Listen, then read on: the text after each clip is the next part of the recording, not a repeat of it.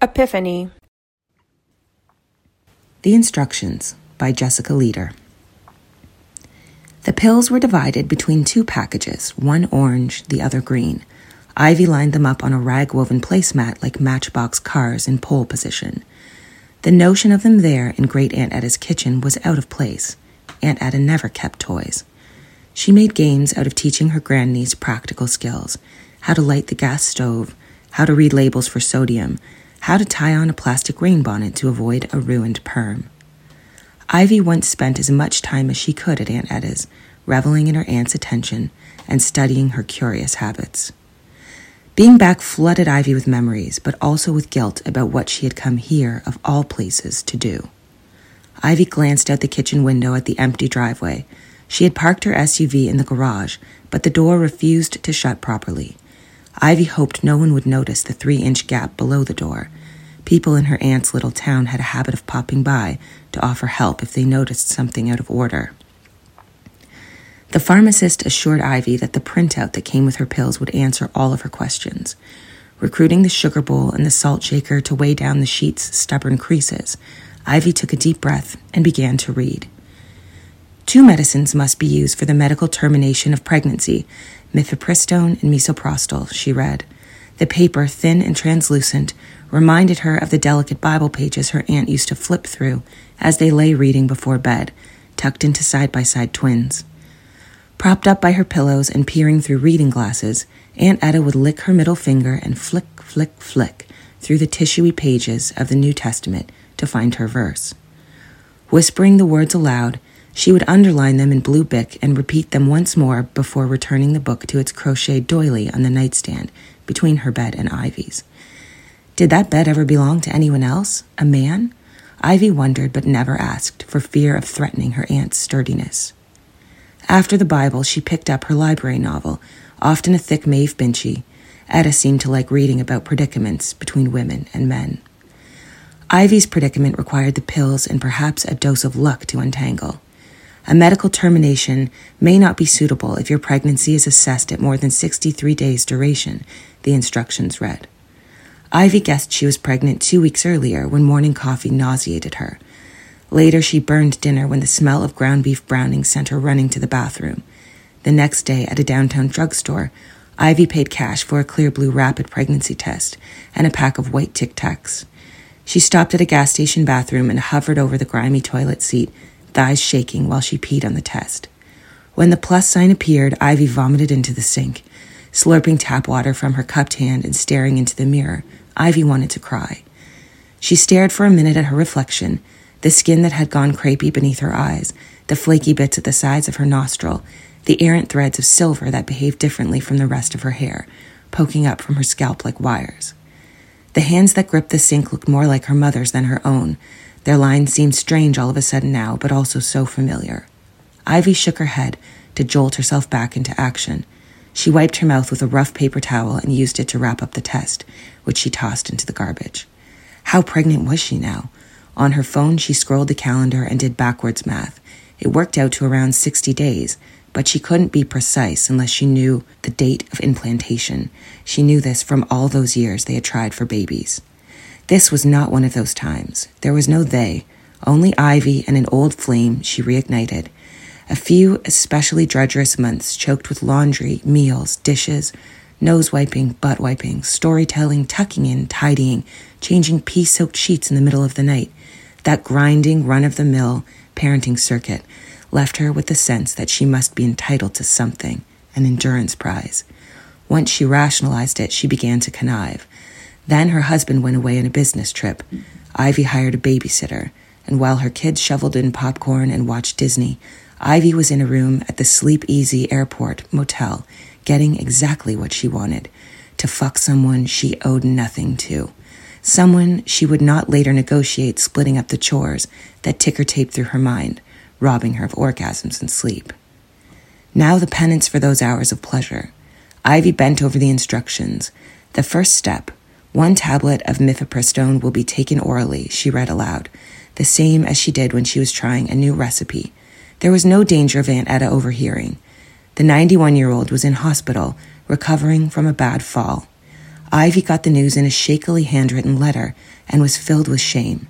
She had long since let the distractions of adulthood reduce their relationship to a mail based exchange. Etta sent regular letters and cards. Ivy meant to write back but rarely did. Miraculously, Aunt Etta's affection had not yet eroded. Go and visit the house sometime? I hate to think of the place sitting empty, Etta wrote from the hospital. Maybe you'd enjoy a walk down memory lane. The key is in the same spot. The invitation was well timed. Ivy told her husband she needed to go help Aunt Etta with some chores. He seemed to believe her. Still, she waited until she was halfway there to stop at a drugstore and fill her prescription. Having an abortion was not something Ivy had ever imagined. Abortions were for other women, women with exciting lives. Certainly, abortions were not for mothers of grade school children, not for premenopausal 45 year olds facing the onset of sexual invisibility. She bent over the paper. Ivy continued to read. Mifepristone is an anti-hormone. It acts by blocking the effects of progesterone, a hormone that is needed for pregnancy to continue. It sounded like such a capable little pill. Ivy picked up the green packet, tore it open, and tapped the pill into her left palm. Placing the pill on her tongue, she took a swig of water and swallowed it down. Of course, there wasn't any sensation yet, just the uncertainty of whether things inside of her could still be coaxed undone. Ivy looked to see what came next. Some women will experience bleeding between the first and second steps of treatment. Ivy crossed and uncrossed her fingers. Please call your health professional if you are at all worried. Ivy eyed the black rotary phone in the wall between the kitchen and the bedroom. It had an extra long cord that stretched to the sink so that Aunt Etta could talk to Lily, her neighbor, while doing the dishes. Would Lily notice the light on in the kitchen? Ivy snatched at the chain that dangled from the pendant, clicking the bulb off. She had to bend a bit lower to see the paper. The second step involved all four remaining pills. Ivy wasn't to swallow them until at least 24 hours had passed. Needing a distraction, she prowled the house, running her fingers over familiar objects the burlap sofa, the hope chest, the spoon collection on the wall. Ivy opened the hall closet, hoping to discover something, there was only ordinary miscellany a dusty holiday wreath, a vacuum, and five umbrellas. Ivy closed the closet. Without Aunt Etta, the house and its contents seemed forlorn. The wicker basket beside Aunt Etta's armchair was piled with newspapers and balls of yarn. Dropping into the chair, Ivy rummaged until she had found a crossword her aunt hadn't finished. She worked at it until it was too dark to see the clues. When the cuckoo clock announced 7 p.m., Ivy flicked on the TV. She found Vanna White twinkling at the letterboard and Pat Sajak at the wheel. After there was Alex Trebek, annoyingly full of answers. Ivy watched the game shows just as she would have with Aunt Etta. There was comfort in mimicking her aunt's TV habits. When Alex signed off, Ivy watched two reruns of Friends and an hour long medical drama that she couldn't really focus on. When the evening news blared onto the screen, she flicked the TV off and restored the quiet. Leaning back in the chair, Ivy shut her eyes and listened to the wind suck at the windows. She looked at her phone, no new messages, and tried not to count how many hours were left until step two, but she knew anyway. Thirteen. Retreating to the bedroom, Ivy pulled on one of her aunt's long flannel nightgowns and climbed beneath the cool sheets. She'd never slept there without having Aunt Etta an arm's length away. She looked over at the other still made bed and felt hollow, corroded by uncertainty. Ivy reached over to the nightstand, feeling for the Bible. Her fingers landed on the empty doily instead of the familiar pebbled black leather cover. Aunt Etta must have taken it with her. Ivy shut out the light. Wide awake and flattened by the futility of wishing time would speed up, she waited for her eyes to adjust to the dark. When she could finally make out the drop ceiling's aluminum grid, she traced it with her eyes over and over, resisting the glowing lure of the alarm clock. When daylight began to seep through the blinds, Ivy was still staring at the grid. At 7:30, she gave in to her bladder, but before throwing back the covers, she hesitantly slipped a hand into her underwear. When she examined her fingers, they had a disappointing, bloodless slick. In the kitchen, Ivy put the kettle on. She shuffled over to the table and scanned the instructions while waiting for the whistle. 24 to 48 hours after you take the mifepristone, you take the misoprostol tablets. Misoprostol causes contractions which help push out the contents of the uterus, she read. You will take four misoprostol tablets from the orange pouch at the same time. Ivy tossed two round bags of orange pekoe into the brown Betty and stood in the center of the kitchen, appraising the tired room.